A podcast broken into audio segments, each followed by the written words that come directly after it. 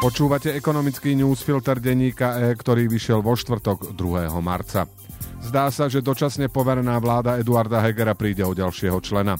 Minister zdravotníctva Vladimír Lengvarský včera po rokovaní vlády ponúkol svoj odchod a podľa informácií denníka N to urobil na žiadosť Hegera, ktorý je už dlhšie rovnako ako Lengvarský pod tlakom pre nedostatočne pripravený projekt výstavby novej bratislavskej nemocnice a hrozbu, že prídeme o 100 milióny z plánu obnovy na zdravotníctvo. Zatiaľ nevieme, či bol Lengvarský vo funkcii neschopný, zanedbal svoje povinnosti alebo iba doplatil na choré pomery v hnutí Oľano. Toho nominovalo ako náhradu za zdiskreditovaného Mareka Krajčího, no šéf Oľano a vtedajší minister financí Igor Matovič Lengvarského veľmi skoro po nástupe začal atakovať. Isté je, že Heger ako premiér nezasiahol. Lengvarského síce dlhoslovne podporoval, no vážny konflikt vo vláde nevyriešil výmenou na jednom alebo druhom poste. Podobne ako to neurobil pri sporoch Matoviča s bývalým ministrom Richardom Sulíkom.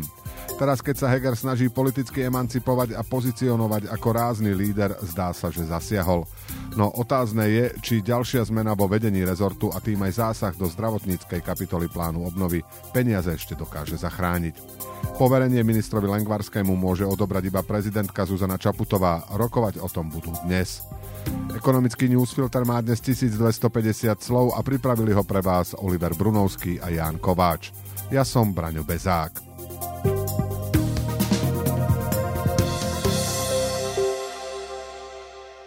Vladimír Lengvarský už nebude šéfovať ministerstvu zdravotníctva. Hlavným dôvodom je zrejme to, že mešká s projektom dôležitej bratislavskej nemocnice Rásochy. Takto priamo to síce včera nikto nepovedal, ale keď si pospájame dohromady všetky výroky politikov a úradníkov k tejto téme, inak sa to vysvetliť nedá. Sú tam oblasti, v ktorých rezort pod vedením pána ministra zlyháva, hovoril včera v súvislosti s Lengvarského odchodom poverený premiér Eduard Heger. Projekt Rásochy a implementácia plánu obnovy na zdravotníctve stojí alebo je na zlej ceste, kritizovala Lengvarského poverená vicepremiérka pre investície Veronika Remišová. Vnímam isté výzvy v tejto oblasti, najmä pokiaľ ide o projektovanie nemocnice Rásochy, povedala už dávnejšie prezidentka Zuzana Čaputová. Od Lengvarského chceli, aby vymenil ľudí v týme, ktorý má na starosti plán obnovy. On to však odmietol. Ministerstvo dokonca tvrdí, že plnenie plánu obnovy je úspešné, lebo už vyhlásili výzvy na väčšinu pripravovaných aktivít. Prečo sú rásochy ohrozené? Podľa dohodnutých milníkov musí štát zhruba do roka vybrať stavebnú firmu, čo býva na Slovensku problém. Táto firma má najneskôr v prvom pol roku 2026 dokončiť hrubú stavbu, na ktorú má ísť z plánu obnovy 300 miliónov eur. Pokuta za neplnenie milníkov by bola ešte väčšia. Ak by nestihli vybrať na čas dodávateľa hrubej stavby, Slovensko príde o takmer 800 miliónov. Pomalá príprava rásoch neohrozuje len samotnú nemocnicu, ale čerpanie celého plánu obnovy, z ktorého má Slovensko získať do roku 2026 6 miliárd eur. Okrem rásoch sú rizikové aj ďalšie projekty, napríklad reformy v školstve alebo modernizácia niektorých železničných tratí. Pozitívne je, že zatiaľ Slovensko využíva peniaze z tohto fondu úspešne. Patrí medzi tri krajiny, ktoré vyčerpali najviac v pomere k veľkosti svojej ekonomiky. Slovensko získalo už sumu vo výške 4% hrubého domáceho produktu a zároveň splnilo podmienky pre uvoľnenie ďalšej skoro dvojnásobnej sumy, vyrátali analytici Erste Bank. Z krajín strednej a východnej Európy je na tom lepšie len Rumunsko a Chorvátsko. Plán obnovy je program grantov a pôžičiek, ktorými chce Európska únia pomôcť členským štátom vymaniť sa z pandémie. Veľká časť peňazí ide na digitalizáciu a zelené technológie. Podmienkou je okrem investícií aj plnenie špecifických reformných cieľov.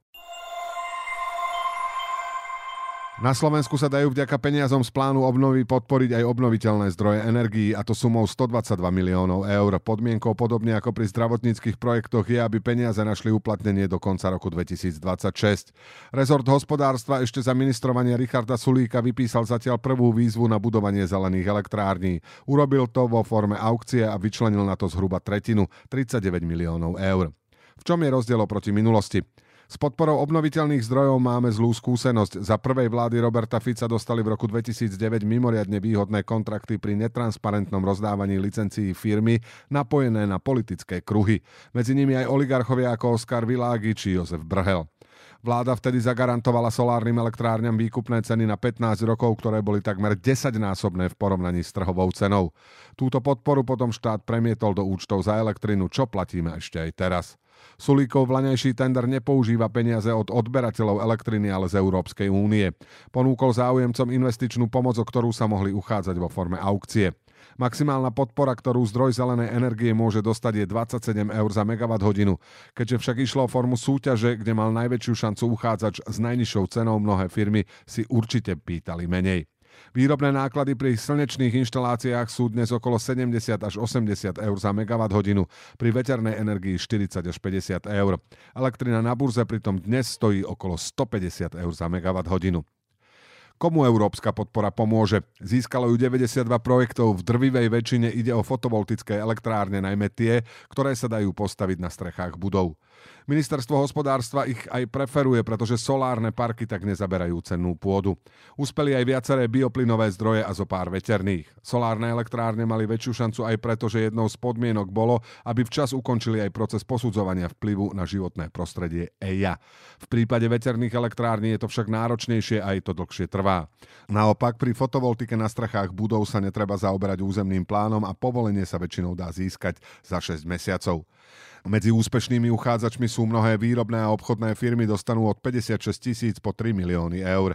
Podporu získali zahraniční investori aj firmy slovenských podnikateľov, medzi nimi napríklad aj Istermit už spomínaného Oskara Világiho, slovenská grafia Ivana Kmotríka, Harmanec Kuvert v spoluvlastníctve Milana Fila, tri podniky Jana Sabola alebo Hiza rodiny Babišovcov. Na druhej strane sa však viacerým firmám podpora neušla aj napriek tomu, že štát pôvodne zamýšľanú sumu pripravenú do aukcie zvýšil z 18 na 39 miliónov. Viaceré firmy začali budovať slnečné elektrárne na strechách fabrík už v Lani aj bez dotácií štátu. Ide však o investície, ktoré si biznis určite dobre prepočítal a firmy si nielenže budú vyrábať vlastnú elektrinu, ale vďaka nižším účtom za energie a lepšej kontrole vlastných nákladov zároveň zvýšia svoju konkurencieschopnosť. Vyhnianský pivovar Steiger je na predaj, zistil špecializovaný portál o pive.sk. Denníku E možnú zmenu majiteľa v zápätí potvrdili viaceré zdroje z biznisu. Otvorenosť k rokovaniam koncom minulého roka pre český denník CZ potvrdili aj pivovary CZ Group, ktoré so Steigerom podľa oficiálnej verzie obchodne spolupracujú. Podľa registra partnerov verejného sektora sú totiž hlavnými vlastníkmi slovenského pivovaru viacerí členovia pražskej rodiny Vyskočilovcov. Sú pritom indície, že pivovary CZ Group môžu mať v Steigeri významný spoluvlastnícky vplyv. Prečo je pripravovaná transakcia zaujímavá? Vyhniansky pivovar má najdlhšiu tradíciu varenia piva na Slovensku. Tamojší mní si ho založili v roku 1473. Výškou produkcie je to dnes tretí najväčší pivovar u nás, hoci za Hurbanovským Heinekenom a Japoncami vlastnenými Asahi so šarišským pivovarom priepasne zaostáva. Každý zo silnejších konkurentov ovláda totiž až 45% trhu. Akvizícia by však mohla upraviť pomery síl medzi malými hráčmi. O Steiger už dávnejšie prejavili záujem majiteľia trhovej štvorky Bansko-Bystrického pivovaru.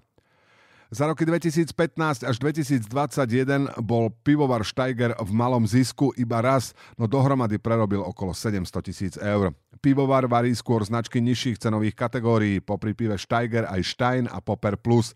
Distribuje české značky svojich obchodných partnerov. Navyše objemy výroby drží pod hranicou 200 tisíc hektolitrov ročne aj preto, aby platil zvýhodnené nižšie spotrebné dane.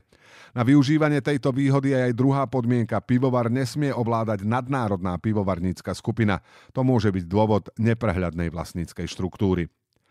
Bansko pivovar je jeho úplným protipólom. Hoci produkciu má mierne nižšiu, na rozdiel od konkurenta je dlhodobo ziskový, dokonca aj za dva ťažké covidové roky zarobil dohromady v čistom vyše pol milióna eur. Varí piva, ktoré získali viacero ocenení a jeho vlastnícka štruktúra je absolútne transparentná. Vlastne ho dvaja sympatickí slovenskí podnikatelia a ich pivovar je od Vyhni vzdialený len asi 50 kilometrov. Obchod je však vždy aj vec ceny a v tejto chvíli nie je jasné, či sa ponuka dopyt stretnú na úrovni, ktorá by obom stranám dávala zmysel. A ešte jedna dobrá správa na záver. Rokovania vlády so zamestnávateľmi a odborármi sa tento mesiac obnovia, povedal minister práce Milan Krajniak. Zástupcovia firiem odišli z tripartity koncom Blanejška, keď parlament príjmal na rýchlo opatrenia bez možnosti, aby sa k ním sociálni partnery vôbec vyjadrili. Krajniak prislúbil, že si so zástupcami firiem prejdú všetky poslanecké návrhy zaradené na marcovej schôdzi a sporné by mohli zaradiť na koniec schôdze. Ekonomický newsfilter dnes pre vás pripravili Jan Kováč a Oliver Brunovský. Do počutia zajtra.